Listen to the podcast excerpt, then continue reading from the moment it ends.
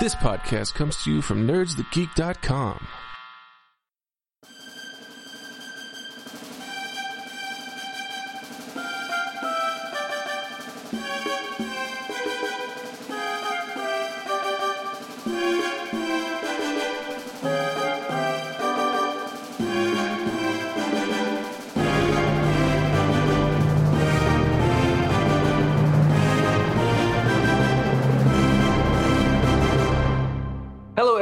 and welcome to a Nerds That Speak special presentation. Joel and Tim's countdown to party down. Are, we, having, fun, yet? Check the gate. We're using that one. It's already done. Look at us, efficient. Okay. With me, as always, is my esteemed co-host, the Tim Gerard, Hello. And I'm Joel T. Lewis, and I'm very excited to talk party down. in preparation for season three, which Nerds That Geek has a bunch of fun stuff coming down the pike. Interviews. We've got interviews, Tim. John got to talk to folks on the show. Yeah. When when you first told me, I was like that. My response back was, "Tell Adam Scott that I love him." Yes. I don't know if he if he did end up getting to talk to Adam Scott, but that was like that was my initial response. Like, I need this to be known. he talked to Kyle Oh, and nice. um uh uh I want to call him Garth. His name's not Garth. What's his name? Martin Starr, Yeah, Martin Starr. But Yeah, what's his looks like character's name? uh, Roman. Roman. Roman. Yeah, he looks like a Garth. He does look like a. I was thinking it's like the, who's the IT guy's name in the office where they can't remember his name. I just told you my name is Nick. yeah, And Oh, he's, he's- he's in he's this, in yeah. Party Down. He Yeah, plays he's the one who does the job interview, sleazy, uh, uh, telemarketing job interview. yeah. Okay, so we're going to try and be organized. I'm, I'm setting my timer here. This episode, we're going to count down season one, episodes one through five. We've recently rewatched them. Next episode, we'll cover six through 10. And following, we'll do season two, episodes one through five, and then six through 10. So it's that that's going to be a quadrilogy of party down discussion. So should we talk about our background with the mine's really easy with the show. Uh, Tim introduced me Yeah. to it and made me watch it and we talked about it and it's awesome. And now we're doing it again. Tim. Yeah. So I, I forget when exactly I watched this. I think it was like well after it aired. This was I think it was before I moved to Colorado. And uh, you know, one of the the reasons I loved it was like I, I totally empathized with um Adam Scott's character, Henry Pollard, where like, you know, not not that I had, you know, kind of made it as a composer or anything, but that sense of like, oh, I'm trying to do this you know this this thing other than have a monday through friday nine to five and you know had what i thought at the time were a few successes that i thought were leading to something on the way to something and then kind of nothing ever came from it and that's that's kind of you know um you know that was kind of around my blockbuster phase also because it was like post college when like kind of nothing was really happening so so it was really it, it was it was and i was thinking about this today too it's inspiring to watch the show but also depressing at the same time. Because like you know you're like kind of going on this journey with him and it's like yeah like he's he's he's given up and there's that sort of comfort in that because like at least if you've given up you th- there's a sense of um of control and power that you've taken back. Like it's my choice that i'm quitting that i'm not going to be a composer. Not because no one wants to pay me for this i decided to quit you know but but yeah then again it's depressing because it's like you see kind of like what is left in life uh, after that you know?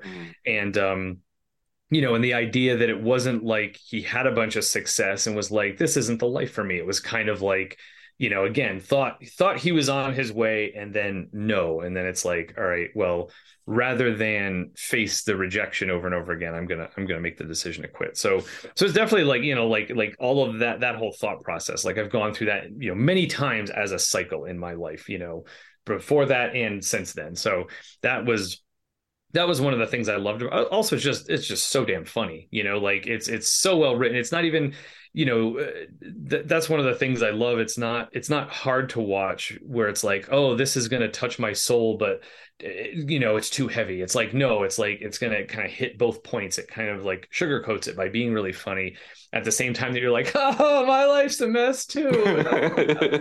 you know that kind of thing. It's a ha ha oh Yeah, exactly, yeah. Kind of. It's not yeah so so that's that's sort of my experience with it. Yeah, I watched it. Um, yeah, I think it was before I moved out here, so it was definitely. I think it came out in 2009 ish, and I moved out here in 2011, so it was probably around 2010 because I think I had watched both seasons kind of in a row. I think so. I think the second season had already been out. Um, but but yeah, it was great, and and and and yeah, just like you know, and all the other characters too. It's like I one of the other things I love about it is all the other characters there are there are definitely people I've known like that in my life, you know, mm-hmm. and and in some ways I've been all of those characters except for Kyle. I've never been in the overall handsome business. That's that's not me. but like but like Roman, I've I've felt like Roman before where, you know, back in my my 20s like most straight white men, you think you're the smartest person in the room just because mm-hmm. you know, and like everyone everyone who doesn't understand you it must be because they're stupid not because right. you're not making any sense you know and that sort of thing um I feel like I've I've I've been Ron where it's like, you know, you try to throw yourself into this new life and you're like, this is the new me. And it's and it's, you know, and you're you've kind of fooled yourself to the point that you can be that douchebag enough to get it done, but you're you're you really don't believe it. It still is kind of like this mask, you know. I'm gonna um, spoil right now. This time rewatching, Ron was my favorite character. Oh, so that, good. Ken Marino is such a brilliant performer. And like my my first note of the first episode, like the show is written to 11 and Ken's yeah. character is written to 12. Yeah. Like it, it's just an insane dynamic crazy performance and it's hitting all aspects of like the physical aspect the mm-hmm. way he and he'll he'll like let a line die in his throat and it just it's i don't know how he does it. Like i was so irritated by him the first time watching through. This time i like sat back and just like let the cringe bask over me and i was like mm-hmm. oh no this is this is deliberate. Everything yeah. they're writing is like no this is awful. This is awful the situation and these people are awful right now. Like it, it's not it doesn't champion anybody. You know there is kind of this central romance in quotation marks but it, this time watching it through is like it is a lot more nebulous than than you kind of think of it from Adam Scott's character because it's very kind of trains in the like they're just hanging out and then there's there's this kind of evolution to episode 9 is where like feelings are caught. But like it it, it really is a slow burn and it really like all of the tension and the drama about the relationship is all kind of blown out of proportion and it's kind of it's kind of nice knowing that having seen it before and watching it through the you didn't feel so invested of like oh this is the whole of the show you could just kind of enjoy the chorus of characters around that too mm-hmm. so yeah, and you know, and that's something that always bothers me when people will criticize a show because there's like a love story in it.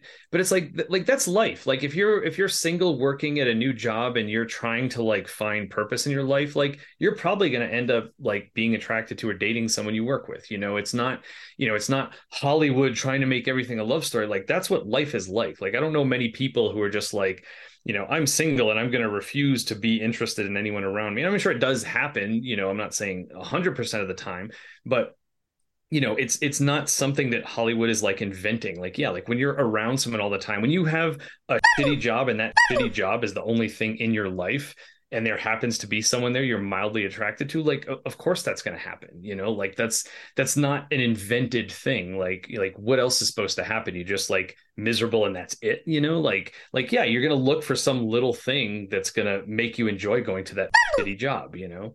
So it's it's and it's also like because Lizzie Caplan and Adam Scott have like instant chemistry oh yeah. this. like they're so good like instantly i'm like oh man and it was really weird to watch because uh, this is very much a show kind of everybody was on the brink of making it. Like jane lynch goes on to do glee after this scott gets uh, um, parks and rec. Like everybody kind of launches out of this show in a certain sense. And it feels almost like a proto office. Like there's mm-hmm. there's these dynamics and there's the weird kind of incelly awkward sci-fi character but it's like dwight's almost softer like they dialed it back. I don't know. It's a really concentrated mixture of all of the things that are going about to kind of break out on television in the next 10 years after it. And it's been 13 years since the end of this show, right? Like I think that's where we're at timeline wise. I think And- so. Yeah. So it, it's like it was so cool to go back again, again for the second time, and feel like, oh, this is kind of an origin point, you know, in that what is it, the uh, the frat pack, in the same Oh, yeah. way like Freaks and Mhm. Geeks you had talked about, whereas like this is another kind of nexus of all these creatives that are about to go on to the the the comedic heights for the next decade, you know. Yeah, and it, you know, and kind of uh, you know, in line with that too. The other thing that I kind of like about it is that, um, you know, like Rob Thomas, one of the creators, you know, he had done Veronica Mars, and a lot of the characters, like some of the main characters, were in Mo- Veronica Mars, and then a bunch of other Mar- Veronica Mars actors and actresses like show up along the way as like cameos and stuff like that. So like I, you know, that's always been a thing, you know, kind of like you mentioned with the Brat Pack. Like I love seeing this same group of actors and actresses move from movie to movie together, and especially when it, you know, like that that happened with you know. um uh, Judd Apatow too. Like you know, Right. you, you saw a lot of people kind of following through his films, um, and you know, especially with this, another big part of this, even going farther back, was to the state with Ken Marino and Joe Lo Truglio, a bunch with a bunch of other people too. But you know, I I knew um, a bunch of them from um, uh, Wet Hot American Summer Mhm. you know where so like you know uh, M- uh michael ian black's in that um um uh, i think there's another feel like there was another person from the state in there also. Oh uh michael showalter. Okay. you know so like you get this collection of people from the state who are in wet hot american summer together. And i'm wondering if that's where they picked up paul rudd because he was uh, he's like one of, also one of the creators of this so if paul rudd like working with them on wet hot american summer you know and then you know like again seeing that through line from show to show to show and how some people change sometimes they pick up new people um it's an interesting, like it's a different roster because like a lot of the, the from the SNL alumni, right? Like every Mm. class has kind of the ones that go into movies and then start to work together and do that whole thing. Where the Apatow, like I mean, Apatow did stand up, and I think he also auditioned for SNL about the same time Bill Hader did. So like I think like they're the groundlings and the improv scenes and the stand-ups that kind of fuel all of the the comedic actors kind of have these branching points in like the I think shows like this and like the idea of the like Starz making a comedy series is also kind of a weird in Starz does everything now like Mhm. they been I've been watching that Heels show it's Oh, yeah. It's so good like they're really really good so it, it's just an interesting like putting some money behind a comedy and a really it's also like really proto we haven't even talked about a first episode like these are going to very sorry listeners this is Yeah. this is what tim and i do is we just beat it to death but it was i was thinking arrested development because of the the intro music like the theme Mm. and some of the the there's like non sequitur joke pacing and tone that's very arrested development that, Oh, yeah, that kind of yeah, went in yeah. a different direction kind of that quirky thing i don't know like it, this really felt this time rewatching it was like here's where the office came from and all of the nbc stuff and here is where arrested came from and like this show is a really great like fertile crescent of comedy yeah yeah. another thing that i think is great about it too because i feel like if you if you explain the premise to someone they'd probably be like oh like most people aren't going to get that because most people aren't actors like with with the office it's easy i feel like to connect to right because they have a very average job. But the idea of a bunch of actors trying to make it, or washed up actors, or actors who tried to make it then quit, who are all working in catering, like that, I feel like that's more specific.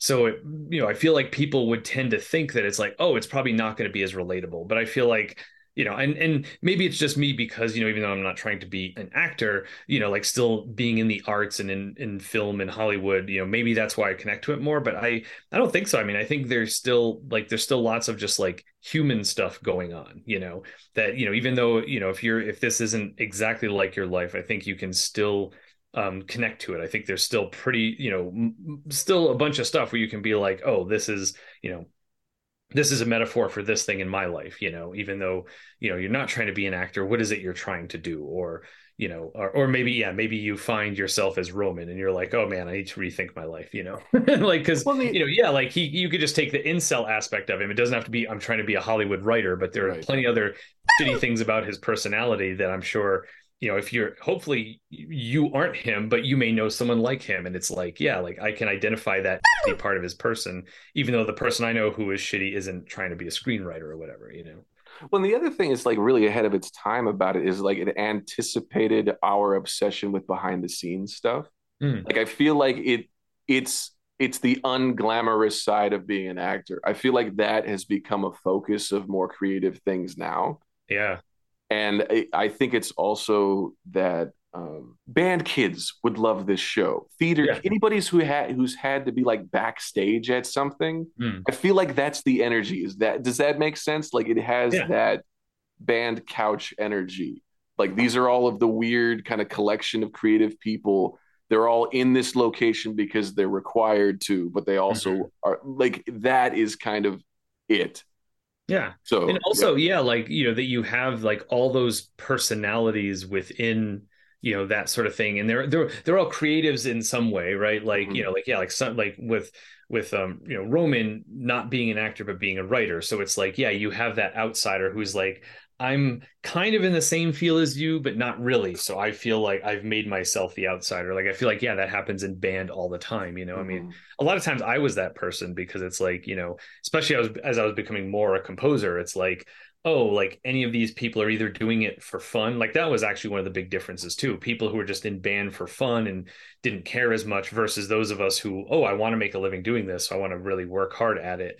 But then also like, oh, okay, you're all performers, but I want to do composing. So it's like, mm-hmm. you know, and that's what that's one of the things that is kind of sad in some ways. Yeah, like I said, I, I I am like Roman, where it's like kind of looking at okay, you're all instrumentalists, but I'm the composer. I'm the one who wants to write the stuff that you're going to mm-hmm. play, just the way you know Roman's the one who's going to write the stuff the actors are going to act. And um, you know, I think so. I think like, what's good sometimes with characters like that too. You know, they're like a cautionary tale. Like, don't be, don't be Roman. You know, if you're going to be you know in that sort of role like be nice about it you know get to know your actors and because they're the ones who are going to be delivering your words so you know work with them not against them you know and that's the thing watching it th- this time roman is like the worst extreme of main character syndrome and i think there's a lot of intersection between kind of socially awkward nerd and main character syndrome because that's mm-hmm. all the stuff we read that's all the stuff we watch that's what we identify with and I think Roman is is that, and he's never had friends. He's never had to interact with people, and mm-hmm. he's doesn't pick up on the the social skills. You know, right. like he doesn't have that and it, it, it really it comes out in ugly and awkward ways and it, it, it's very true and very accurate i think and that that again that that was something the first time it's really hard to watch but coming into it this time i was like okay i this is a really painting it's not even an extreme brush because people are like that it's it's mm-hmm. a it's a true character in that way and all of the like ingrained jealousy and misogyny in it and just like the the idea of of proprietary dibs like i called her bro the shotgun yeah. thing mm-hmm. like it, it just it it's it's a it's a one to one. I think that's the thing. It's not there's no uncanny valley. It's just the valley. We're in the valley with right. that character. So we should we should jump into the first episode so these yeah. aren't four hours long because we will talk. So I'm I'm starting the clock now. All right. Episode one of season one, Willow Canyon Homeowners Annual Party. My first note after well no written to eleven is but Ron Donald like this this dude the hair the big dump the Bluto face I don't I don't know how they cast I don't know where he came from is he from Iowa? Like, who is Ken Marino and why is he perfect in this? He's like wet. He looks mm. wet. Like his hair, the gel. It, I he's I don't know. He's a dolphin of a man, and he's right. hilarious. well, and that's the best part too. Is I feel like in stuff I've seen him in before this, he's uh, he, he's he's a good looking dude. Like i think he usually comes across as oh, being oh, yeah. like an attractive guy. So the fact that they were somehow made him look awkwardly unattractive you know it's like i think it's it's mostly the haircut i think honestly. The like, haircut but also the way he tucks in his shirt. Mm-hmm. like there's something about the shirt is wrong. It's yeah. like and i feel like as as it's a taller bigger white dude, shirt. Yeah that's my first note. Crisp white shirt that gag is so great, and the way it comes back because oh yeah, the shirts keep getting more and more destroyed. It remind now I'm thinking it reminded me of Playtime, like where the the waiter is slowly disintegrating and is like is uh, uh, Jacques Tati's 1960s film Playtime movie mumbles a thing here. Yeah. Synergy, corporate synergy. Here's what we're doing at Nerds the Geek. Um, but I was just thinking of like that is one gag that is going, it's peppered in through the whole show or mm-hmm. that that one episode. And there's so many bits. Like it it is written to 11. There's so many so many things in it already. Like it's a great dynamic. They throw you right in. You kind of understand that world instantly and the di- like I I don't know they're like it, it, it it's I've already ran out of words. so so we'll, we'll let's, let's quickly map so out the journey of the shirts. Okay. Yeah, yeah, okay. Yes. So, so shirt watch. Here we go. so so Henry show up. Henry and he's he's wearing a, a, white shirt, but it's not a crisp white shirt. It's so not Ron's crisp. Gonna, it's kind of pleated and it's kind of yeah. like it looks like looks like he slept in it, as he says. Yeah. So he get Ron gives him his spare from the truck. So now Henry's wearing a shirt that's too big for him. So that's right. like, you know, the, the the first layer of the joke. And then when Ron's trying to impress a bunch of children with his like bottle spinning techniques, a kid gets bored and stabs him in the leg with a little little toy sword that's you get in a drink. So he drops the bottle of daiquiri mix he's spinning, it breaks on a grill and splashes all over his shirts. Now his shirt's covered in daiquiri mix. So he has to go change it. But since he gave Henry his spare, now he has to wear Henry's little shirt, which my comment on that shirt Ron putting on Henry's shirt is me putting on my own white shirt when I haven't had a gig in a while and I've gained a bunch of weight. I love that you're just tracking one joke. That might be our whole discussion yeah. for one episode. I love this. I'm so happy with what we're doing right now. so and then not only it's, it's it's not he doesn't go back. He doesn't agree to have Henry wear his own shirt. Like that, of course not. Why would he do? He's like, it's a weird like line he draw like draws. He's like, I've already sent this thing. It was a gift. I'm not touching it again. anyway, continue. Sorry. Yeah. so then you know we're we're kind of stuck with that for a while but then the, the the perfect way that this the joke comes full circle is henry gets pushed in the pool by casey's husband and his shirt is wet so he has to wear another shirt but now the only shirt that's left is Ron's shirt with the the daiquiri mix all over it. So as Henry's packing up all the liquor bottles, he's wearing another big shirt. That, you know, again, like you said, he could have had his shirt on that fit him, but no, he's got the big shirt, but now with daiquiri mix all of it, as you know, because that's the only dry shirt left. So like to see like how those three shirts cycle through so many times throughout that episode. Cycle, cycle through. it's also like it, it goes back to the office thing. Like when when Dwight and Michael go to like the corporate uh, house party, he's wearing the same shirt and tie as all of the waiter, the catering staff. Oh, so he makes Dwight switch with him. so like it's really and that's the thing. Like that is such a small part of that joke, that that show. But in mm. this, you trace it through the whole thing, and it's not the only thing going on it's just like a visual joke. They don't even mm-hmm. reference it all that much. It's just he shows up with the, the tighter, awful. He, and he's the one kind of he, he's so cloying with the hostess, like for the the and he fills in the card himself. Mm-hmm. It's just like really.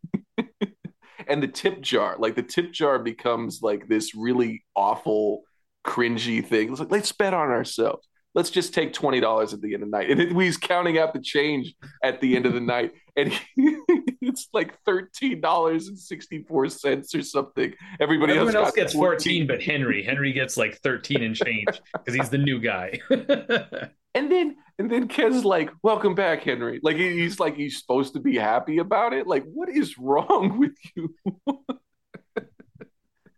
oh, okay, oh. Jane Jane Lynch. Oh God every episode, she does the funniest things.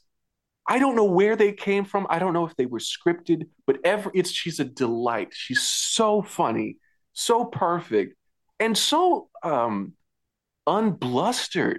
Like she's just there are some where she kind of goes through extremes of emotion and gets mm-hmm. sad, but like just as plucky and strange as just perfect, just so well well cast. I like you really see that she's playing in it. You know, I I mm-hmm. like I can't remember anything specific, Oh, also like it's kind of funny that this housewarming awards is like the Dundies. Right. It's like an arbitrary.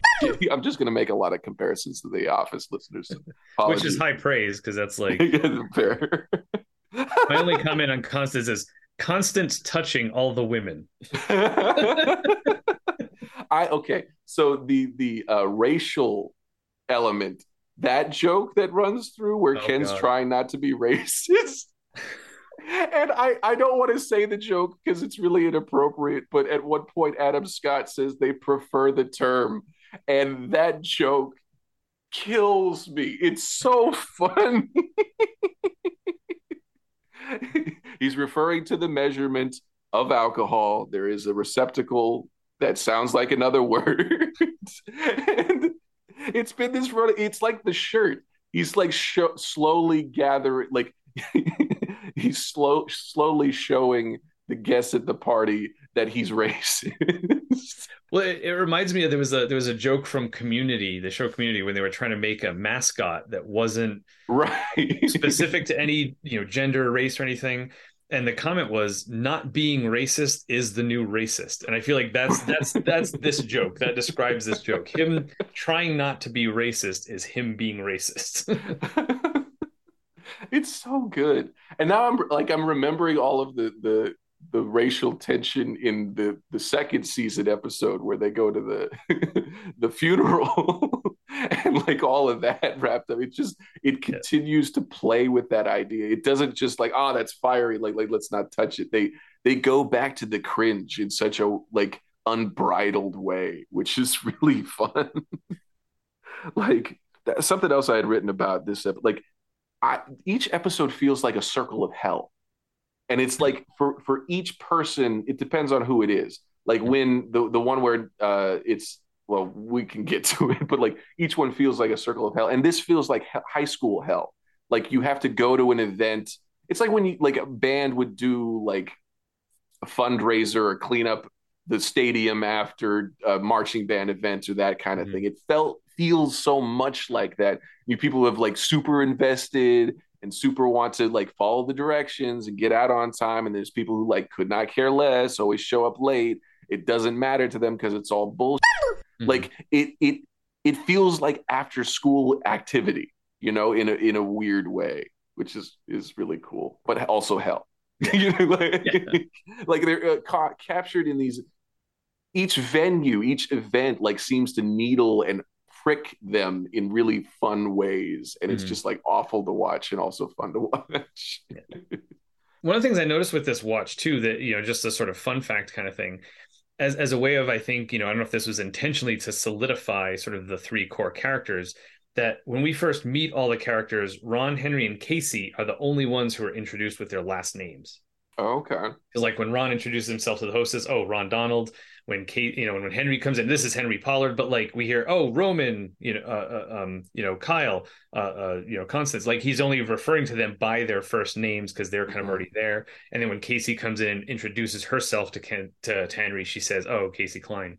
So like it was kind of an interesting little thing I noticed. Like you know, I don't know if that's like a writer's trick of like, oh, if you know the person's full name, you're going to kind of be more invested in them oh, as opposed to the side characters who are only. And I think later on we do learn some of their other last names, but I just that was just something I I happened to notice this time through. Yeah, that makes me think also like because Casey's a comedian and that like Casey Klein is a great like stage name also. Yeah. Like so I think there's something to name. it. Yeah, where it's like it's very like this is my professional name. Like this is not mm-hmm. what I do. Like it seems like part of part of her character is also to have a very clear like this is who I am. Right. Even though she's constantly kind of working through that dilemma like who mm-hmm. she is and what what defines her and what's going to make her happy like that that introduction and getting her like not, like shakes his hand or something like introduces herself like in a way that nobody else does you know kyle mm-hmm. doesn't seem to give two shits roman's just doing like constant I, I think actually like hi henry like she she's like really warm and welcoming yeah. but in, in a very yeah that's an interesting show make, an, make another office office reference her her saying hi to him reminds me of the you know um uh, uh i can't remember her name but when Andy's doing the thing. Oh, hi, Nard Dog. I'm so and so. Like the way she's, I can't remember what her name is, but like the fact that she's like treating it this, like his name Nard Dog is like a personally like you know a, a perfectly valid name and part of this introduction. You know, Lou Peachum. Her name Lou is Lou Peachum, Peachum. yep. Because they're doing the like the the shark seminar. They're they're like, here's Yeah. a small business thing, Mhm. and then it's it's to just rake in some business. That's right. Lou Peachum. That that was that was in deep. So the the other thing I want to mention about this episode is this, you know, as part of you know, it. I feel like we're going to talk a little bit more about this one because it is the first episode. It's introducing a lot of stuff. So I think this one, this you know, is going to have more information kind of coming at you. So one of the other things, this being the first episode, this is where we first learn of Ron's super crackers dream. Uh, That's what that's what he's building towards. He wants to run, own, and run his own super crackers, He which is known says, for their salads. You know, all you can eat salads. oh, no, they're, they're known for their salad and their Oh, soup. okay, okay. It's the way he says super crackers. It's like in like the back like of his mouth. It's almost like he's whispering it every time. It's like sensual to him. It's perfectly irritating. Yeah. Like it is Mhm. so the right way to do it, and it need I don't know. Like, yeah. Ken's hilarious, and the, he just keeps saying it when he brings it up to the rappers. I was Oh, like, oh yeah, my we'll get there. We'll get there. little. That's a little sizzle, Yeah. a little sizzle for the super crackers franchise. yeah, but this is where the seed is first planted, and we see, okay, this is the thing. This is this is Ron's whole like like core. This is his driving thing. I used to be a mess. I got my act together. I want to run a super crackers. This is you know this and and that's what's kind of funny in a way too. I feel like the you know the contrast between him and Henry. You know, like Mhm. that you hmm. know some would say that ron's doing better than henry because oh yeah I've, i'm working at this catering company. I'm a great manager and i'm going to run a super crackers a lot of people like yeah that's the that's the american dream. That's great. You're going to do great. And like henry oh wash up washed up actor you know but like that idea of like you know wanting to do something creative you know this is this is again the type of conversation i've seen myself on the other side of like someone who's being successful at something that is very meaningful to them and it's like good for them but it's like i do not want that life at, at all you know i'm like you know james van der beek and, and varsity blues i don't want your life you know like like you do that that sounds stupid to me you know like it's it's it's also like what a little kid thinks being an adult is and what a Mm. success is you know like Yeah. this is what the grown-ups do and Yeah. i think that's so central to that character mhm, like what he thinks it should look like mhm. and it, uh, in the reunion episode which like Yeah. like we'll get to it listeners sorry like there's so much in it and it like you what this episode does such a great job is establishes the dynamic and establishes the players it is so clear what the show is from this episode Mhm. it's not like a pilot that gets reworked and i Mhm. think that's also i think that's the Starz thing i think they didn't i'm sure they had a pilot but i think it was it was always meant to be 10 episodes and it feels hmm. that way you know like it, it's written that way Yeah. and I, you know, as as part of this too, one of the things that I really like about it is, you know, when we meet Ron, he seems like a douche, but he seems so together. But right then once he like breaks the bottle on his shirt, like we see him starting to fall apart. And then my the, the climax of that, which I which I love, I mean, I hate it, but I love it, is when he like threatens the little girl and and I was just like, I was like, my note for that is capitalism and the American dream makes you a monster. Like Mhm. like the fact that he's like everything is riding on like he's judging his whole self-worth on being a good manager and being able to have the super crackers and and that's that's the only way he can kind of like have any value and prove to himself in the world that he's not he's not Bluto anymore, you know Mhm. and it's like it comes down to it where it's just like i'm gonna threaten this child like in her own home at her parents party like just how stupid that is too like how does he not expect that to get back to them but like to the degree like i will just destroy you. You know it's just like like the the amount of panic that that pushes him Mhm. to.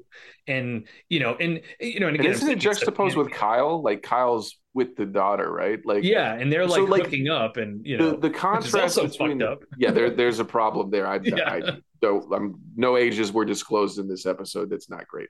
But the but no just that. Um and also the the juxtaposition of kyle who is taking it zero seriously like he doesn't he's not even insulted anything ron says to him he, he just like flows through him. Like it, it's crazy the difference between those 2 and it, Mhm. it's again very high school. It seems like this is the the dude who's like doing the AP classes and like me. Like I hate I hate him because he's me. Like, he is very tall. Yes. him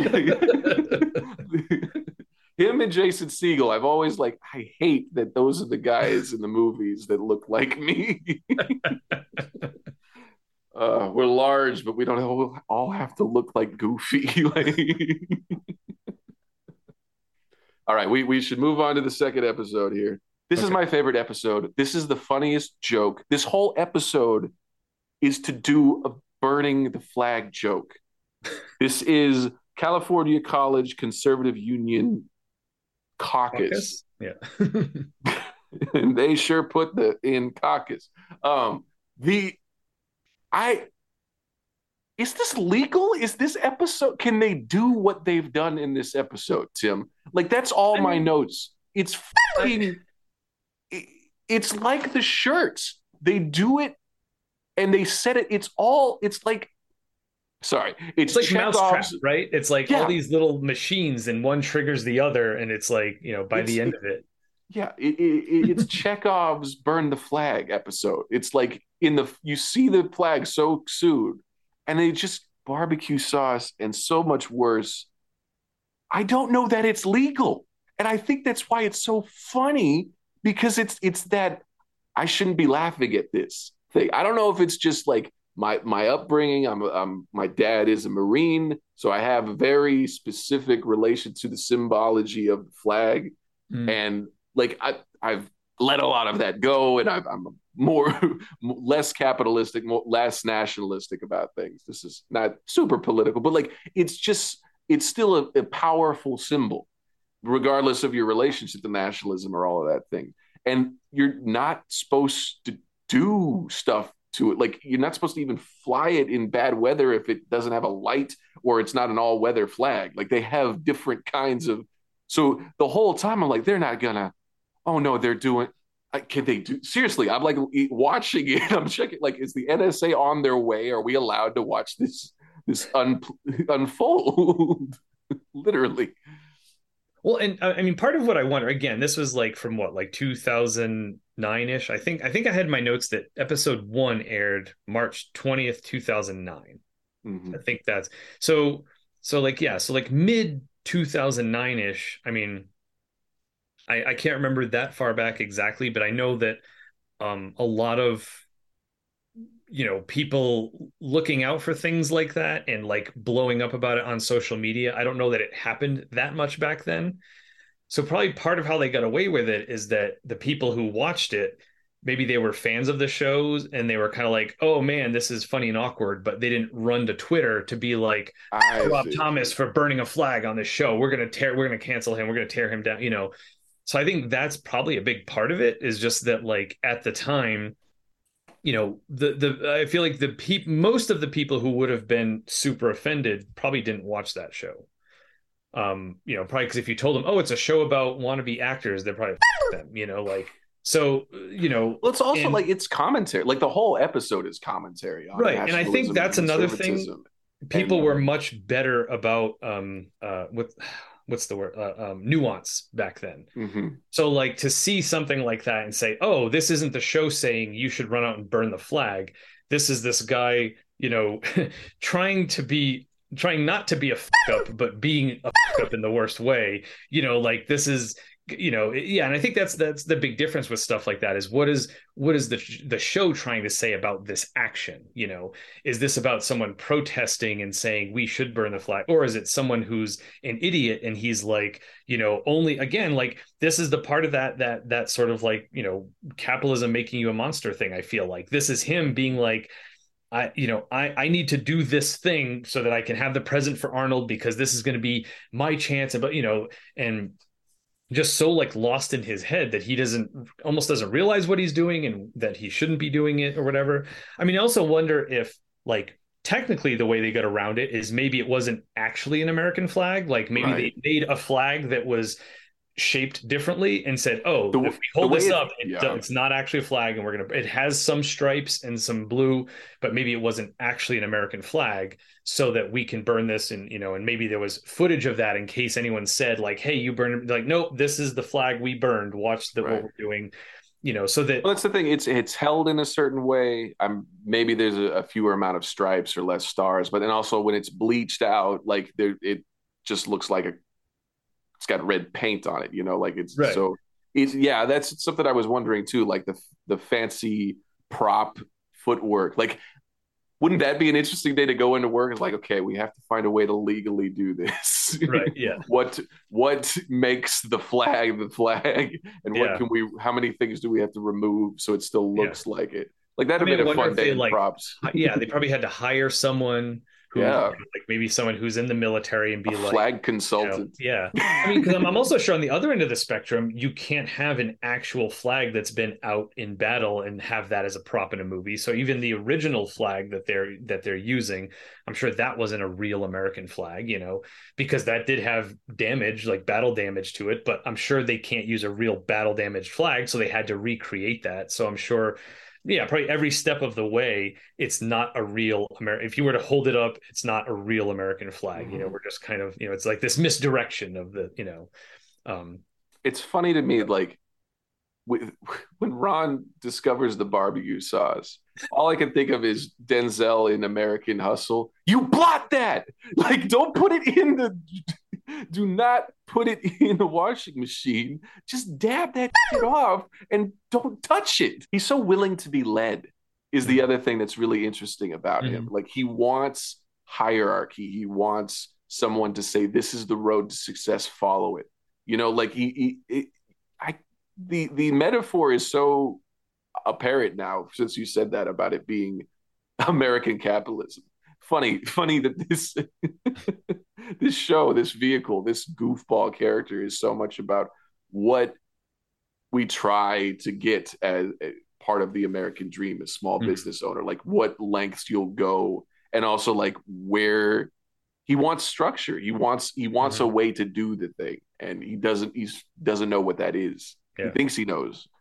Well, and part of that too, one of my notes is, you know, Josh Gad is a perfect number oh my three, god right? Where, yes where he's not in charge, but he's going to take advantage of everyone who's underneath him and be shitty to. So, so Ron, that's someone he can boss around because that's not the president or vice president. You know, he can, you know, and Ron also doesn't know him, doesn't know what his, you know, reputation is within this group. So he can turn to Ron and be like, hey, you know, I'm not number one, but I'm ahead of you. So I'm going to tell you what to do and talk to you like you're an ass. You know, and that that whole thing, I love. I thought he was perfect with that. Like where you think he's this kind of more um almost like you know he comes across as being a powerful person because he's But very he's a toady. he's on the phone yeah but but you see that the guys who have the real power are much more chill because they actually have Mhm. power and he's because he's number three he's compensating or overcompensating you know and that like that that is is he's, he plays that so perfectly where like you you believe that he believes how much in charge he is but you can you can kind of tell that it's just like oh this is part of an act this is part of you convincing yourself of this you know? Um so i thought that was that was also a great part of that dy- like and like you said him wanting to be led him wanting to be this chain of command and to find someone who is one notch above him like okay yep i'll, I'll follow you you're you're the guy you know? That's the thing the other thing about gad is like the the hypocrisy is so good and subtle because he's perfectly happy to give the Cuban cigars. And he Mhm. knows not to bring that up and tell everybody to do it because it causes this big ruckus.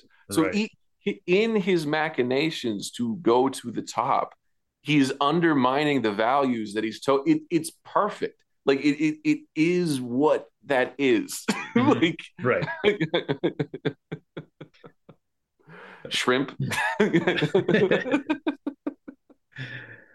So, so one of my other notes here. Um, first of all, I love Constance's pep talk because I feel like this is what's great about her too is that like you know there there is a sense of uh like toxic positivity that comes across from her. Yet somehow it like skirt it like walks the line because i feel like she she at least lives it. Like most of the people i've gotten toxic positivity from are are people who they don't have their life figured out and it, it's almost like i almost wonder if it's a sense of like oh at least my life's figured out better than you so i'm going to tell you you should be positive you know? But at least from constance like you know enough about her personality that she's just this is who she is. She's such a positive person. And you know she believes she's lived a great life. You know she's always talking about her stuff that she's done and and you know and that sort of thing. And i think maybe part of it to her is that like she's led a good life like not because she's gotten the success that everybody seems to be looking for around her. It's it's sort of the journey along the way. Like those are the things that have made her life so good. And you know she's trying to impart that on people. And, and this is the perfect culmination of that too. And i love it's the perfect like twist ending too where you know most people will give you that pep talk and it's like oh the next day he was discovered happy and you know oh, he died you know like our dreams keep us alive. And it's just like oh like and the fact that she sees that is like you know this was a great pep talk. I just gave you how, how handsy she is while she's doing it too. And and his reaction to her just like oh god like she's right on top of me. She's really in his face like the proximity is the the other thing is like it's not preachy She's never mm-hmm. preaching when she's saying stuff. And even she's undermining it as she's saying it too, yeah. which I think is why it works because mm-hmm. she's like positivity, positivity, and then she also gives the reality yeah. of it. Like she, it's not, she's not doing one without the other ever. Any of yeah. her stories have like this awful trauma and this self-realization and acceptance to it. It's like she's going through grief in every speech and she's just nailing it. Like she's so good. Like well, and, and it's also a perfect um contrast within this episode to the whole idea of the you know the republic work hard and you'll be successful you know like that that's that and it's like you know and this is the other side of that like oh follow your dreams and even if you're never successful at least you followed your dreams and then you'll die you know? Like and it's like you know the more accurate representation of how life actually works. And it's like you know you could either give up on your dreams early and die early because that was the only thing keeping you alive or you can keep dreaming and live longer and never reach your dreams but at least you lived longer and you know and and then the other part of that i love is um uh is is it this episode where roman comes in and talks about it's how the terror bird. Yeah it's the, universe the height of the oh, bird Oh, or oh yeah that, that's, that's one of my too. favorite jokes in this whole series is the you know and, and and you know yeah like I actually was funny like Krista was walking through and I like paused it because this was coming up and I was like here it is babe and I like played it for her you know the you know it's a 10 foot bird Constance how big how big would a bird have to be for you to be like scared of it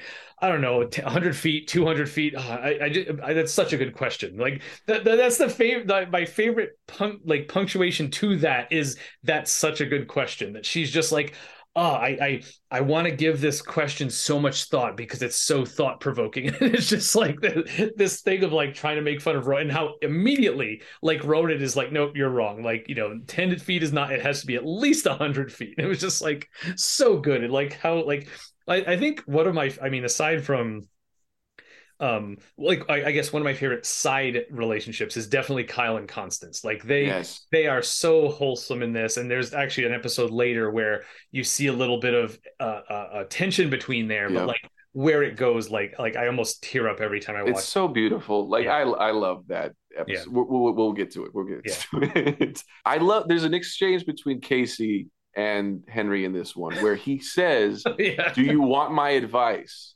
And she says no and it's the end of the sentence. And it's like that it's so it clicked for me so well. Is like this uh, it reframed the whole relationship through this first season for me. It's like that's the dynamic. You're not the nice guy. I'm screwing you and we're having fun and it turns into something.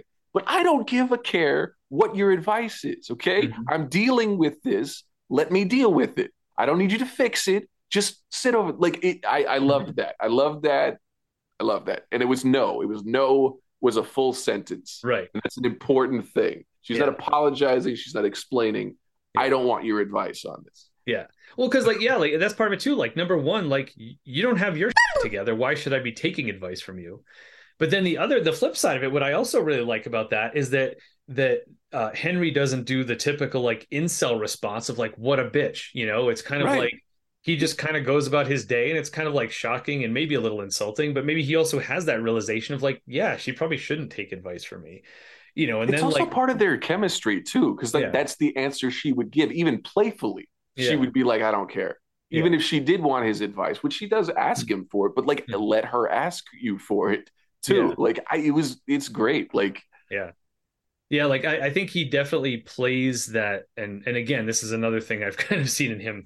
He plays that broken man very well. Where every time you forget how broken you are, like someone will remind you, and you slip. and You're like, oh yeah. Where it's kind of like, hey, oh no, she's right. I shouldn't give her my advice. You know, like like you know, and and I think that's like again, it plays eh, so well into his character because that's where he's at. You know, like you know like you you you you try to kind of climb back from that and like oh maybe maybe i could help this person like nope nope i can't even help myself i should not be trying to help anyone else you know and like you know and that's i feel like you know a lot of times maybe that's where you want to be not why won't this bitch take my advice? which is the response most dudes would have in that situation you know?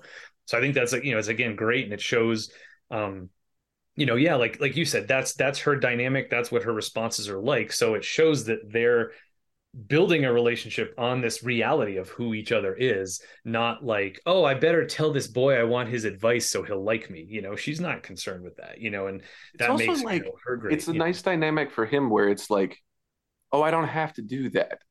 I Mhm. think that's also the, like it kind of hits, it knocks him back. He's like, oh, but it's also like, oh, I don't have to devote Ram to that either, Yeah. which is Mhm. kind of nice too. Like that's not how the sitcom would go, you know, normally, which is pretty cool.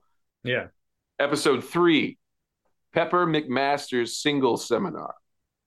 This, oh, wait this, wait can i make i want to make Yeah, absolutely, absolutely. jump jump back yeah, so there's one little thing also that happens in this episode that I didn't realize at first, but this is the first time we we see because all the characters like they're this you know they're wearing their uniforms all the time, so we have no idea of their personality beyond what their uniform is. right. But when Constance comes back with the cigars, we see her in her jean jacket and this like colorful over the shoulder bag.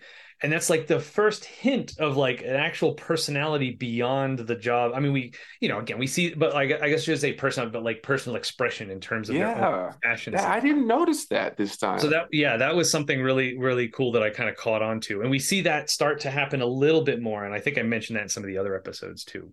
That's cool. That's a cool thing to, and also like that is such a, because she's such a free spirit. She's from a certain Mhm. generation. She seems kind of hippie moon child in Yeah. the best possible way. So that is such a great. Maybe I didn't clock it because it just made so much sense. It's like that's who she Right. is.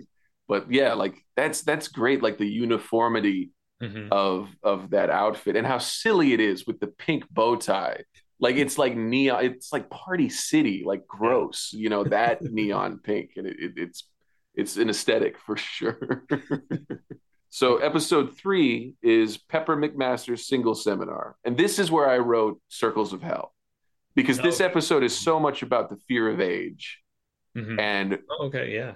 and it, it is i don't know if i just have seen m night Shyamalan's old too recently or just caught like i am starting to get to the age where i say i'm getting to the age and also thinking about what that means what what will happen where your place is and it's all like constance is a great pov for that because i'm not Mhm. old who's this old man what happened to your face 25 years like it it's she's so good as a vehicle for that emotion because we love her already. It's mm-hmm. episode three. We Yeah. love her. We know what she's about, and Yeah.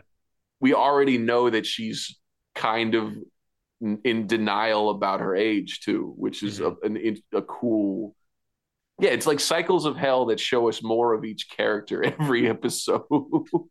I am I am Constance in this episode. That's yeah. I said I've been every character. This is me. This is me like hanging out with people younger than me, wanting to see them as my peers, and then I see someone who's my age, and I'm like, "What the? F- That's not me." Like, nope, that is you. It was like watching a mummy battle is one of the quotes that I just ooh. oh, and it's like doesn't Ron has like some trauma. He walked in on his grandparents and Yeah. they didn't hear him. So he Mhm. has this like justifiable trauma about it, and everybody else is being kind of ageist and gross about it. And like it, it's it's a genuine fear, and it, it's it's a hard topic. Like it, it's hard to kind of I uh, uh George Romero did a movie called Amusement Park that was kind of lost, and Shudder kind of brought it back, and it's all about the fear of old age. It messed me up, man. Like it, it's it's a heavy, heavy topic, and to talk about it with any kind of honesty about it without tripping people. I don't know. Like this is, I feel better for Constance at the end of this. Like she doesn't seem as afraid. Mm-hmm. We go through that journey with her. Also, it's great to see uh, uh, the, the alopecia guy from uh, Arrested Development, Stan Sitwell. Like, I love him. I think he's really funny. And the boner pill bomb, like that's. I, I love how long it takes for that to pay off too. Right. I I like that we were learning more about it. It's not just instant. You kind of learn the chemistry. It was like all of the yeah. right things have to be there too. Right. Boom. I love too that we like we definitely um yeah I I have, I have a lot of notes where we we learn a lot more about Roman in this episode mm-hmm. because of the whole like first of all this is the first time we mentioned the hard sci-fi you know where it's like okay he's that guy not only is he a pretentious writer he's also a hard sci-fi guy right. and it's like I feel like you can be into sci-fi but if you say hard sci-fi then it's like okay come on you know yeah. like like regular sci-fi is not hard enough for you know it's like like it's who are you trying contention. to prove? Like like, like it's gateway. Then, it, it, like it's gatekeeping. It's yeah. literally like the uh, the access to my care and affection and, and attention is that you have to do all this reading. Like you man. Like yeah. I feel like it's also a way of like convincing yourself that you're so smart and smarter than other people because like oh if i know that this science is actually plausible and that they focus on the science then then yes that's valuable. But if you're just gonna you know like like i think this is where they mention yeah it's because he says something about george lucas right? Because like kyle is trying to prank him back. Uh-huh. and he's like oh george, george lucas is kitty bull. I'm hard sci-fi you know? And i feel like i've had that not that abrupt and harsh but like that uh, I recent well not recently but within the past few years I went most of my life thinking Star Wars was sci-fi and it was only within the past maybe 10 years or so when it was brought up oh like it's you know it's it's actually fantasy because the force it's not a scientific thing and it was just like and part of me was just like okay well that doesn't change Star Wars for me like you know but the fact that there are people out there who care that much about it and get angry about it and whatever it's just like okay, like you do you, I guess. Like enjoy being pissed off at Star Wars because there's the force or you know whatever. This oh God, like i we shouldn't talk about it before the porn award episode yeah, yeah like, that, exactly. that's that's the, the idea the idea that they are disconnected makes no sense to me. I don't understand people who don't like both because they're both whimsical and amazing. I don't get that. Like sci-fi and fantasy they put the books next to each other in the book sh- shops and yeah. and the library. Like you're in the same area. It's all fancy you yeah. know like well and, and that's the thing. It's it's all it's all it's all fiction. Like it's that that that ridiculous part of it where it's like my fiction is more valid than your fiction you know? It's like what are you talking about? You know and I mean, and and I mean, you know, for me too, like I say all the time, it's for me, it's more about the metaphor, and I feel like that's what both. That's probably why they're both next to each other. Like they both use whatever they're using as a metaphor for something, you know, current and modern in our life. And to me, that's where like hard sci-fi usually loses me because it's like too wrapped up in the technology you know to to actually just be like okay here's this thing that represents this other thing. It's like okay got it. Moving on with the story. Like i don't need to know how that thing works in this pretend world you know? So yeah it's just it, it's it's so you know it's yeah it's again it's just insight into him like oh you're that guy you know? Um, and then soon after that we get the get in line bro. So it's like oh okay you're you're yeah. even worse than i saw thought you know? Yeah. i thought you were worse at the beginning. Now you're even more worse you know so we start to see that little little thing coming up there's a, a running joke in this one that i really like is the no personal activity on company pond oh, yeah. like jane says it in the first it's like the finish each other's sandwiches joke but yeah. in it's it's almost you don't hear it the first time she says because everybody gives the yeah. answer time and she says pond and it's slightly slightly quiet and it's slightly delayed but she brings it back when they said no fooling around on company pond and it's just it's such a little joke and she just says it so earnestly like i, I love that bit of it too and this rewatch i started to like kyle more mm-hmm. because he's so just floating through it. He's not a dick. He's Right. only messing with Roman because Roman's an ass. It's Right. fun to needle him. It's Yeah. not that he's a bully. Right. That's the thing. Like he's very coded bull, bully with the hair. He's a model. He he's kind of dumb and he, he's going after girls and stuff. And he's like, but he he's confident. He's not rude. He's not off. Like it, it- it's really interesting to kind of see that Yeah. dynamic between them because they're Mhm. so so extreme versions of those those two archetypes. You know that Yeah. because it's, it's nerd versus jock, but it's not vicious jock. This is just a dude who's that we have to do this. We're here, we get a paycheck. Mhm. Like, let's make it fun while we're doing it's it's almost there's a Halpertness to him. Like the Jim Hmm. Halpert archetype is somewhere between Henry and Kyle Yeah. in here. And it's that's really interesting. Yeah. Yeah, like it's one of those things like with Kyle, it's like, okay, it's not his fault that he was born handsome. Right. And it's like, and I feel like, you know, all of us are trying to use what we have to get by in life. So it just so happens that the stuff he has is the stuff that most people want.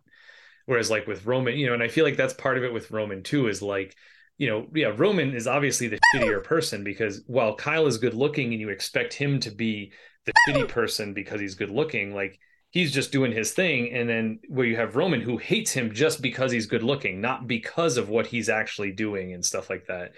And even, yeah, and that's part of it too, is like, I feel like, especially later on, Roman tends to get very like predatory. That comes up in a later episode too. Whereas Mhm. with Kyle, like women are drawn to him and Right. he's not going to push them away. He's going to kind of go with it.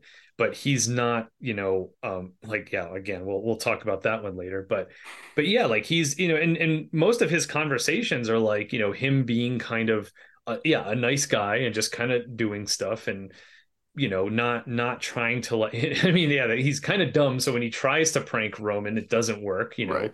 but you know and that's the thing too roman's the one who actually him up by having him shave his eyebrow off you know? So it's like you roman's the dick in that scenario you know? And but yeah yeah kyle you definitely like i feel like if maybe and I, I can't remember but like yeah i feel like if you go into it disliking kyle like it's probably because you knew someone who was good looking who you resented in high school, not because of anything Kyle's actually doing to make him un- unlikable, you know? Like, Get out of my head. I don't appreciate that. I don't want I don't need Yeah. that commentary. I don't well, like I said, I probably felt that way too the first time I watched. Like, Kyle's a dick. But, oh, that was so. This is kind of with Kyle. This is something I thought that really stood out to me. The part where um, I think Kyle says it to Roman, or maybe vice versa. But one was this: "Oh, hey, the lady in the pantsuit wants to give you a blowjay in her Buick Skylark because a Buick Skylark was my first car." so that that really jumped out of me. It's like, hey, I feel like Buick is the funniest car. I feel like Buicks Yeah. come up a lot in comedy. like it's a Buick LeBaron or something, or the whatever the Jon Voight's car in, in Seinfeld. I don't know why No, I'm talking like you would know that reference because you don't like I would not. I would not, and I will not. I don't. Frankly, I don't understand the question, and I won't answer it.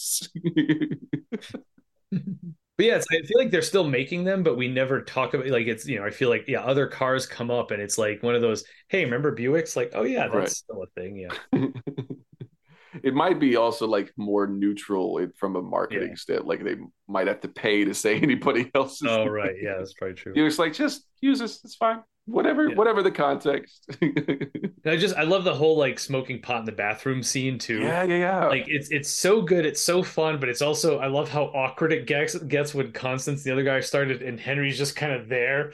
Like like again, that's been me. Like a lot of times when when the few times I've smoked, it's like very like I, I'm always the outsider because I'm always doing it mm-hmm. with people who are so much more comfortable with it, and I'm always like working really hard at it. I think I've told you a few of my awkward stories where I'm kind of just like there observing, and it's just like just like watching his face as that's happening, and he's just like getting more uncomfortable, but like he can't leave, like he doesn't know how to leave.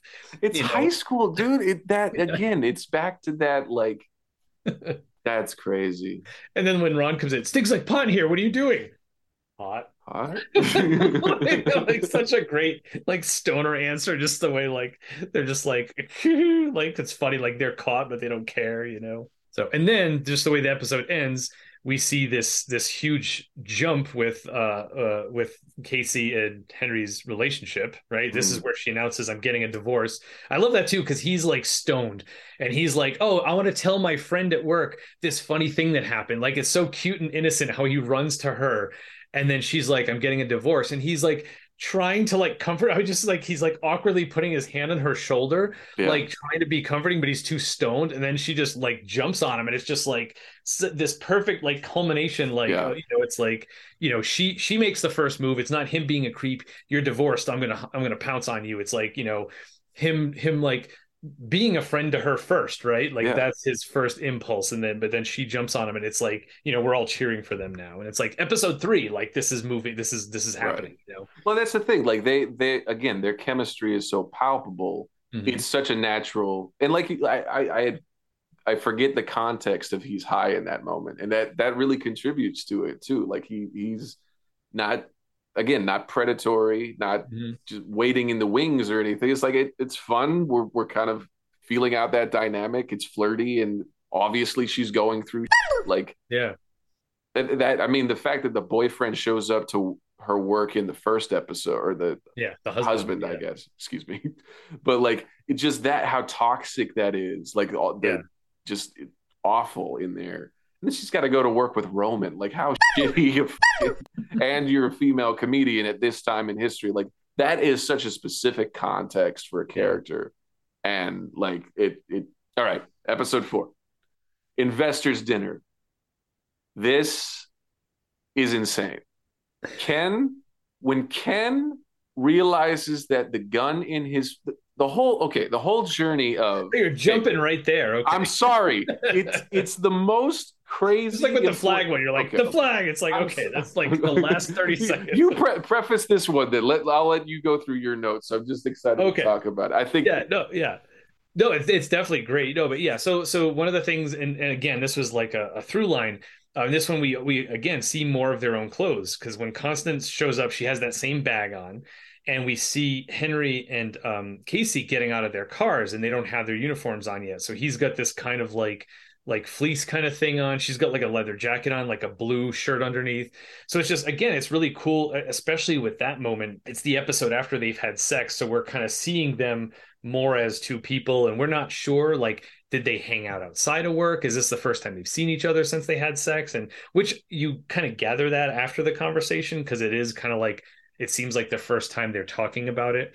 Um, which I like this whole thing too, where you know I, I've seen this game in other shows and it is frustrating where you know you'll see one person say like you know one person has more feelings than the other person says i don't want to do anything to it and then the other person has to like overcompensate and i feel like a little of this here where you, you can see that henry's like interested in her but she's kind of like oh yeah i should apologize you know she's trying to like almost like back out of it right. So then he's oh yeah the sex was adequate. Like i love that that that idea of him trying to just like plant that seed of doubt to so that it's like he's not the one who's kind of the overbearing one. It's like oh yeah it was fine. And but then how that keeps like following its way through you know the rest of the and it's not in it like it it's it's negging but the whole tone of it seems playful not shitty like Yeah. he's he's doing it because he knows that she knows what it is is what i feel like watching it. It doesn't feel like he's doing it to like uh, gaslight her you know I, I i that's how i read it but like that that would be the issue right Yeah. like yeah I think roman he's- doing he's- that is just like would Right. hardcore neg and be shitty yeah this seems like a, a continuation of their dynamic. Yeah. It's yeah, it seems like him, yeah, him trying to like I said, overcompensate because he obviously has more feelings for her than she does at this point. So he's trying to like throw the scent off, you know, and kind of act all aloof about it, but he's he's, you know, overdoing it, you know, Mhm. like that kind of thing. And which yeah, like I feel like even even if you're going to be that's the way to do it you know to not be like okay i'm going to come at you harder you know and make you uncomfortable. It's like oh okay you want this to be chill? How's this for chill? You know that kind of thing you know? So i feel like there is a little bit of disappointment in him in that which i feel like you know like I, I feel like he's allowed to feel that you know like in in in you know and and you know yeah like i guess there's this part of it where it's like oh is he trying to do that like when she bring and then later she brings up the pancake lady right the Mhm. whole idea and um which I feel like is also, you know, the third step in that is when he goes to kiss her and oh, I forgot you're not the pancake. you know? so like again, it's like you know, again, it, you could read that as him being being manipulative, but like he doesn't kiss her. Like that's the, I, you know, I feel like you know you're playing that in the sense of like yeah, it's within his right to not kiss her, but it's also like playful, you know. And I feel And like all, her reaction, the way she plays it is so good too, because she's like shocked and mad and kind of still intrigued by it. It's like, uh, what is going on? Yeah. Like she's not Yeah. not understanding his wavelength, and it's like, why is this still attractive to? like, Yeah. Well, and, and that's what's tough too. Like when you have feelings for someone and they've kind of drawn a line in the sand, like I think it's hard to just like like how do you act with that person where they're kind of not like I'm not interested, we're just friends. I feel like that's that's I mean, if you're not an asshole, that's much easier to navigate, right? We Yeah. know what friends are. We know how you act with a friend. But if someone's like, "Oh, I kind of I want to be more than friends in the in, you know in the sex part, but like I'm not serious," it's like, well, now that becomes this much more gray area, you mm-hmm. know. So it's like, okay, like we may still have sex again, but if I but I can't, you know, I I'm or I've already started catching feelings for you, but now I have to pull those back because you don't want that. So how do I kind of like navigate this area? And you know, and yeah, I, I guess there's a little bit of that sort of you know childish, like, oh, okay, well, I'll I'll pull back even farther and make you kind of come at me more you know come get me then if you don't want me coming at you with my feelings i'm going to pull back and make you come for me kind of thing um which is better than pulling pigtails you know like Right. but it's you well, know it's also it's, yeah it's not a, the shitty way to do it too, right? There's definitely a version where it would have been like violent Roman esque right yeah Romanesque Yeah.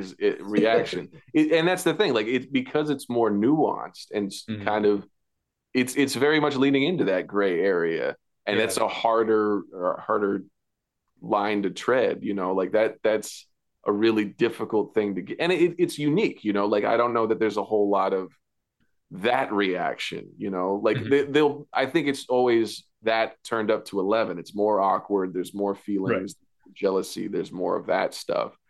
Whereas I think they really kind of kind of coast a little bit on it, like instead of you know that Yeah. yeah I mean, I think part of it too, and this is this is something that like when I was younger, kind of in the in the dating world, um, you know, I used to get criticized for this, like putting putting the ball in her court, you know, like I, I didn't do this do this a lot, but like when if I would be at a bar and like talking to a woman, like I usually wouldn't ask her for her phone number. I would give her my phone number Mhm. and be like, if you want to call me, you can call me. And like one of my friends would be like, no, you don't do that. You get her phone number. So that way you're in control and you can call her instead of waiting. And it's just like, no, like I want her to who are those me if- guys why are we all friends with those guys and where do they come from and how are they doing now because like it's where that's it, it's the movies like that's not Right. reality sorry yeah, just the whole oh, you gotta wait three days before your caller. Like, like, oh yeah, we've all seen swingers, like, you know, we get it but that that's not life, you know. And yeah, so so that was kind of like, you know, that that's kind of what it reminded me of is kind of like, you know, and I guess the the difference being that he didn't lay his cards on the table and then be like balls in your court. You know, it was kind of like, okay, I'll pull back a little bit then and and see if you're gonna pursue me at all Uh, to show that maybe you have more feelings than you're letting on. That that's kind of what I saw too. Is maybe he was like testing the waters. Like if she's really as neutral as she says she is, she won't care. But maybe if she is interested, she might pursue me a little bit. Because if I if I continue to pursue her, that might push her away. If she's really not, you know. So yeah, but yeah, it, it establishes that it's like I said, it's in this weird gray area where they're not being honest about their feelings maybe to themselves or to each other. Definitely not to each other but maybe also not to themselves you know maybe it's also an interesting like like tension thing where it's like they don't know each other that well either. Yeah. so like how do you respond? Do you get jealous? Is this a way like Right. it, it- she like it's- just said she's getting a divorce. Like the pay there aren't even there aren't even papers at that time. She just Right. got off the phone you know? So it's like absolutely. Yeah. Yeah. And it, and it's it's like it's not an all or nothing thing but it feels like it could be all or nothing. Mhm. you know like like that like you don't know the person and you're like what is going to be the thing Th- did i say too much is what is the Yeah. the line and now that we're in this weird space is that amplified too like Yeah. It's really a tightrope in this. See, it's a good thing you, you you need to preface some of these too, because I'll just go to the joke because I yeah. think the joke's great. well, because that's part of it too. Because like, yeah, there's there's so many things. One one of the things I love about this show too is that every every episode has a completely different format because they're in a completely different. You know, again, to make the comparison to The Office, every episode you're in the office, but this is like a new situation that they find themselves in every single time so in a lot of ways every, every episode is self-contained in that that kind of aspect of it. But also yeah like the, the relationships are kind of moving forward throughout each episode and, and interacting with their surroundings and how you know that type of thing um, which definitely comes more to a head. I think is it the next episode when they're at the porn um yeah the porn awards yeah, yeah. um so anyway. So a few things from this episode still. I'm halfway through four novels. Like, that equals two novels I finished two novels. Two novels? I don't think that's true. Okay, I'm halfway through four. I felt personally attacked by that line. also, Ken talk or uh, uh, Ron Donald talking about uh, the largest growing, fastest growing non-poultry, non-coffee, non-poultry, non-coffee. Yep. in North America or whatever. I think like, it's Southern California. Southern Cal- oh, it's specific to Southern California it's yes i love i love his super crackers like it, it's evolving right? It's it's, yeah. it's becoming more it's like he's he's continuing to do research and continuing to like be more more upset and again we see another level to that in the next episode too.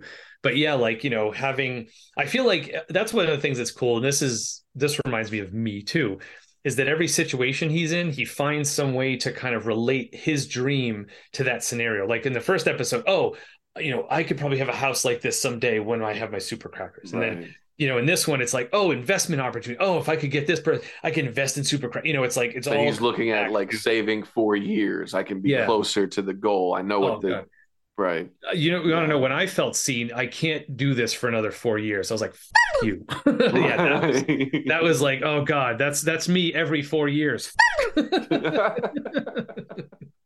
uh, so okay, this is this is the episode with Constance and Kyle, where oh, the rich yeah. douchebag is mm-hmm. making her do farm animals for him. Mm-hmm. Like, okay, first of all, Jane Lynch just doing old McDonald characters She's fucking genius. Just Talking like I would.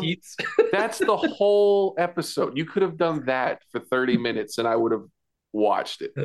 But the fact, like, the fact that she is so earnest and Kyle, and that's the thing, it, they really play with is Kyle going to be a douchebag mm-hmm. in this? And it really feels little bit like of awkwardness gonna. when she first comes up, and it's like, right which you're kind of like okay like he's he's like you know like a young dude talking to another young dude and it's right. kind of like you know you can tell his energy is different because they have more in common they're more, right. doing more you know um and they're talking about you know going to a club and like oh yeah there'll be girls there you know like like this kind of even even keel kind of thing. And yeah. then when she yeah so she first comes up and you're kind of and it's you see kyle kind of awkward like oh she's kind of harsh in his buzz a little bit but it's but... more like a peer group thing. It's not it's not right. pity and ageist in the way that it becomes for the other guy. And that, that's mm-hmm. such an important thing that they do is that that that ambiguity of it because you're not sure where it's coming from in that moment? Is Kyle yeah. just like mm-hmm. I don't like hanging out with because they've yeah. been they've been the be- like closest friends. They seem to have the most t-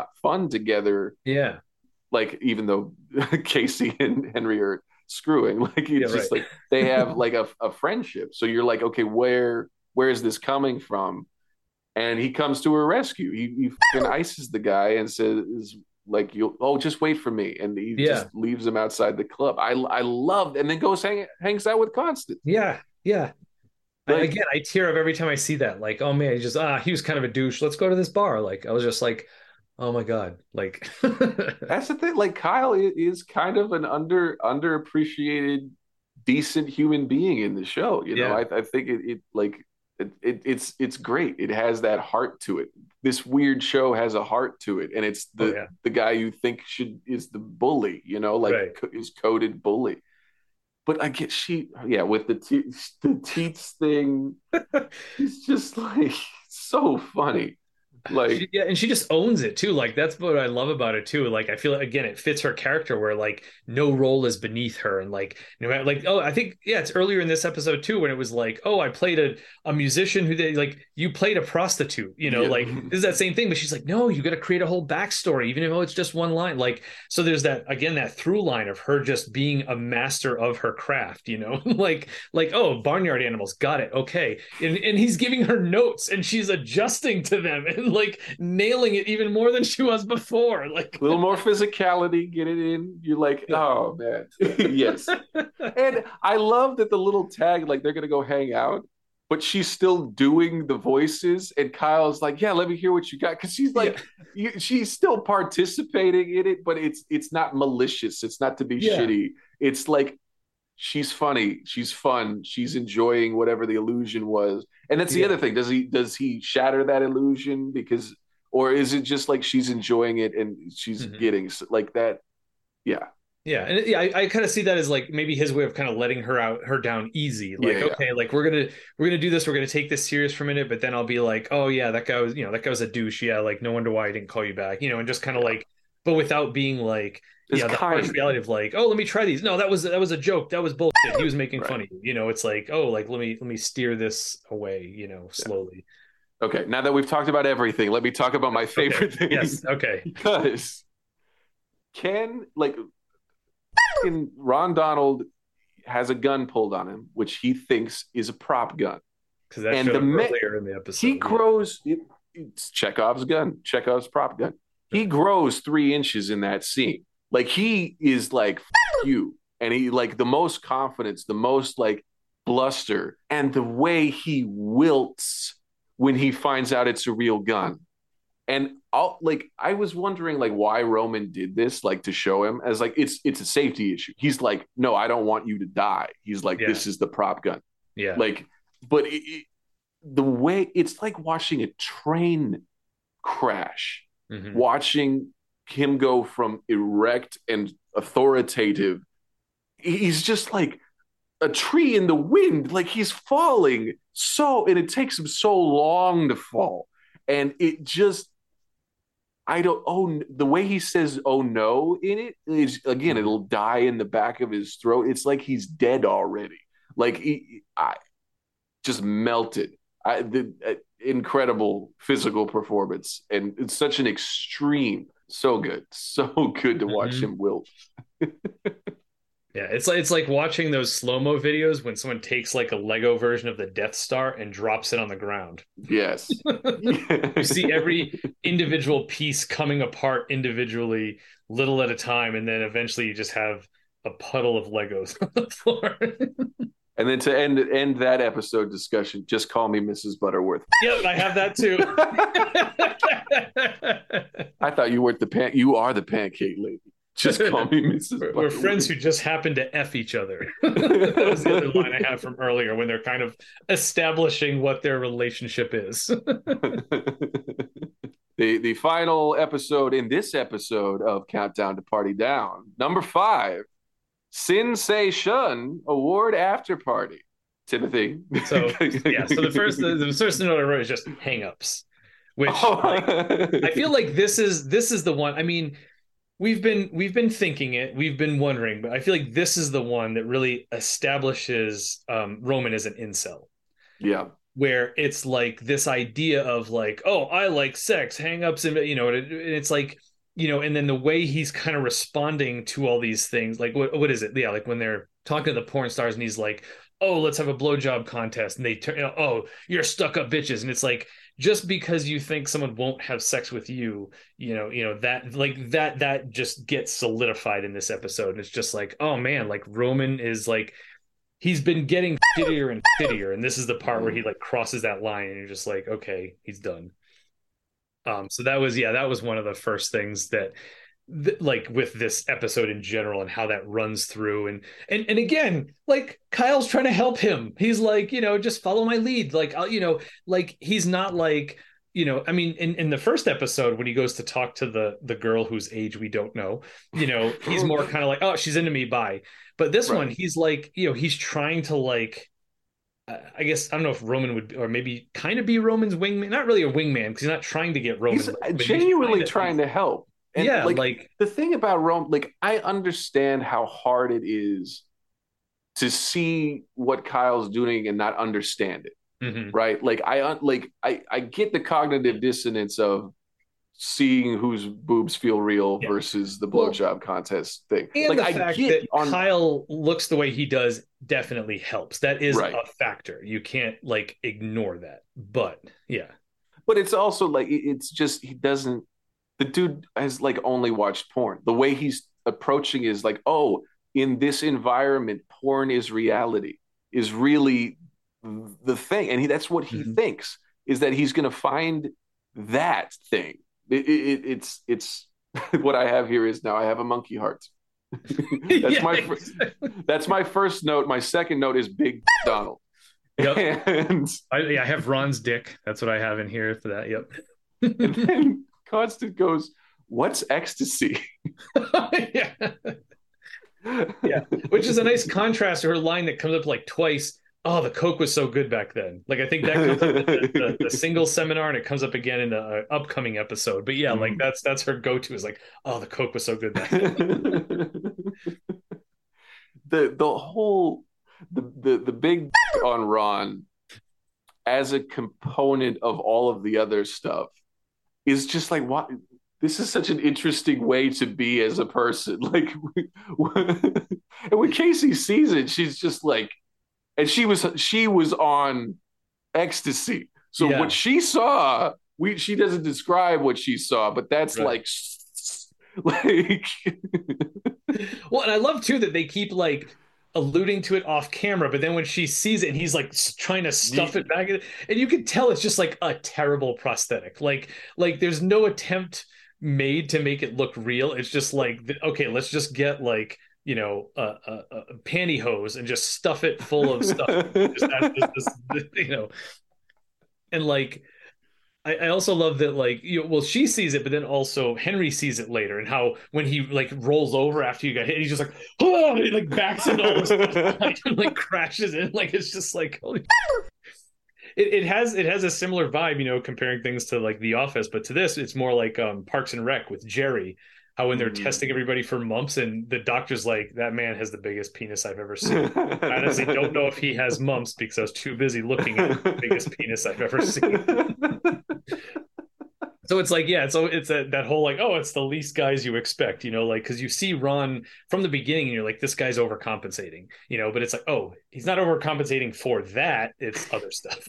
He's he has low self-worth but it's not because of that. Right the way he plays getting hit seriously every every episode he finds a new color of being hurt in the performance. And i don't know where it's like he he like shudders and his mm-hmm. voice breaks and yeah. he's just like convulsing through it. I just just gonna pour one out one of those like full full body actors you know? Yeah. Mm-hmm it, it, I'm thinking of it. It's like uh, uh, um, Jim Carrey. That yeah. physicality. It's not as mm-hmm. bombastic, but the way, he's in tune with his instrument in a way that, like, yeah, is, is really phenomenal. Like, I'm, I'm imagining him and uh, Will Ferrell in a movie together, and it might oh, just explode. Like, I think that would be. even like, if it was just a it's like Abbott and Abbott, you know, like no Costello. We don't, we know. I fucking love that. Then we let's put that on a T-shirt. Abbott and Abbott, no Costellos. you check that Costello at the door. this is Abbott's house. and I, what's the surprise?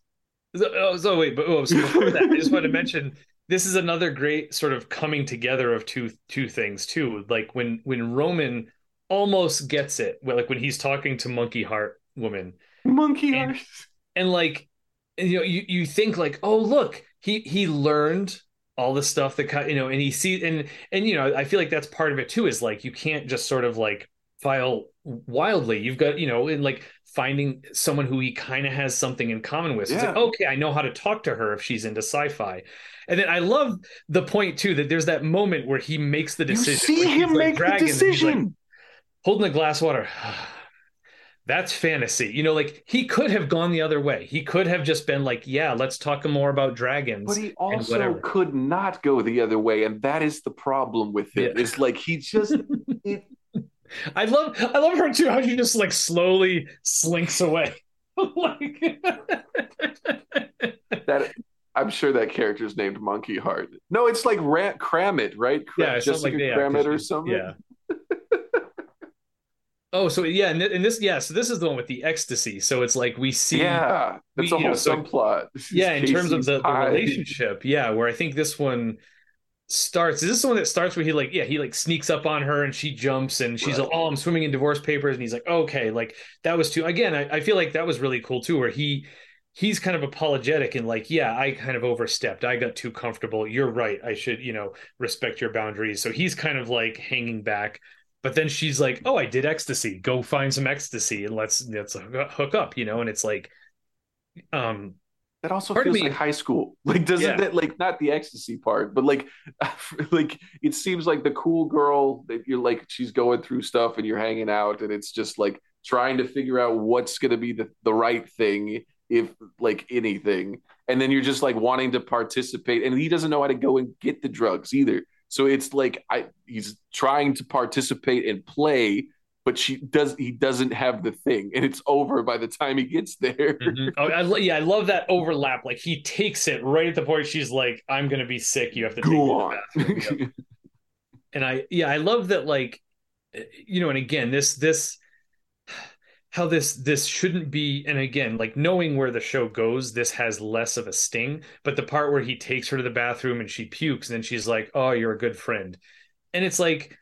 Uh, You know, I look seeing it now. It's like okay, it's not that oh you're in the friend zone thing. It was more like yeah, you weren't. You're not just here to fuck me, and Right. if I'm not gonna fuck you, you're not interested in me. Like you care about me as a person, you know. So I thought that moment was really, really sweet. But then, like you know, Henry kind of, you know, again, I, I've been in his shoes where you kind of take things the worst way. But also, like he's about to peak on ecstasy, so it's like, Right. or, or at least knowing that that's coming now, and it's like, oh, she's going home. Things just got weird, you know, and you know, through no fault of his own, like he did the right thing, you know. But now it's like, oh shit, you know, and like, is this to crumble now? Um, and then yeah which which leads to I mean, again this is another example like like i feel like i've been that guy where like the drunkest one at the party who's just trying to talk to people and everyone's you know and to be fair like if i if if i have that awareness i'm like oh yeah if people are laughing at me because i'm drunk that's fine like it's entertaining you know I, you usually the parties i'd be at were my are my friends right. so if they're they're laughing with me, not at me, like I'm a joke, you know. So it's like, yeah, like I'm being ridiculous, and if people are getting a kick out of it, that's fine. But this poor fucking guy, like the the only two people left, and this is this is also me too, like you know, trying to have this serious conversation about, you know, like no, there's there's an error on this. Which one's the surprise? He's like, I've I've not not thought about this. Like I'm very clear on the grammatical construction of this error. Which one is it? Which one is I have to know? They're both okay. I say we change it to she's gonna get some surprises. Or two's, two's, yeah, two's no some. It could be open. You know, it's open. Right. It's like, and then also he the, takes yeah, the, the- tape back, doesn't he? He just takes the DVD. yeah, he's like head. you know, and then he's like, uh, uh, that's another thing too. It also grosses me out. He's holding this porno DVD, which who knows where that's been, and like drinking a bottle of water at the same time. It's like get that away from your face, like. You're like, touch nothing. and then when the guy's like, "You, you got to get out of here," he's like, "Okay," and then he's just standing there, like slightly rocking, like, like, oh god, that's me. So just the other thing, like you know, we forgot to mention that part of what leads into the whole like Ron's thing is once again Soup 'R Crackers, right? He, he wants to pitch. He's he's continuing to try to pick this pitch this idea to Mister Duck, his boss, you know, and he now we see his business plan, you know, Yep. in a nice little you know portfolio thing, you know, and um, you know Mister Duck is oh I like how you it's laminated, yeah, you know, so like you know, again, he's more serious. He's doing the research, he's doing the work. He wants to make this happen. And just like that investment in the episode before, like, oh, if I do porn, I can maybe get enough money to do super. So it's like again, like he's just whatever comes his way, he's willing to do it because he wants to make this happen, you know. So so again, like yeah, like I I thought I think it's funny that that's like, you know, he's not kind of like like this that probably wouldn't have happened if not for Soup 'R Crackers the whole thing about like you know the guy wanting oh like like, like that's how he's talking him into it is like Soup 'R Crackers you know like it's also how he's trying to get him excited he's like close your right eyes. yeah think, think about, about super crackers which is it's, it's it's also like a great inversion of the like seedy like hollywood or porn actor storyline mm-hmm. but it for once it's centered on a guy you know, yeah. it's like mm-hmm. this person is vulnerable and the the like lamb in the head or deer in the headlights about it, like not sure what to expect. Is are is Ken is he gonna get taken advantage of in this scenario? Like it yeah. like that whole thing too. So yeah, so again, just to show the that yeah, the the one more through line of the Soup 'R Crackers and how what what it drives everything willing to do because right. yeah, because of that, you know. Like you said, the prosthetic it's just it's just enough. I think they spent all of their prop money on the flag burning episode and yeah, they probably, ran out. Yeah. well, I'm still having fun. Are you still having fun, Tim? We're going to have fun next time on episode two of Countdown to Party Down, brought to you by nerdsthatgeek.com. We'll see you next time. Bye.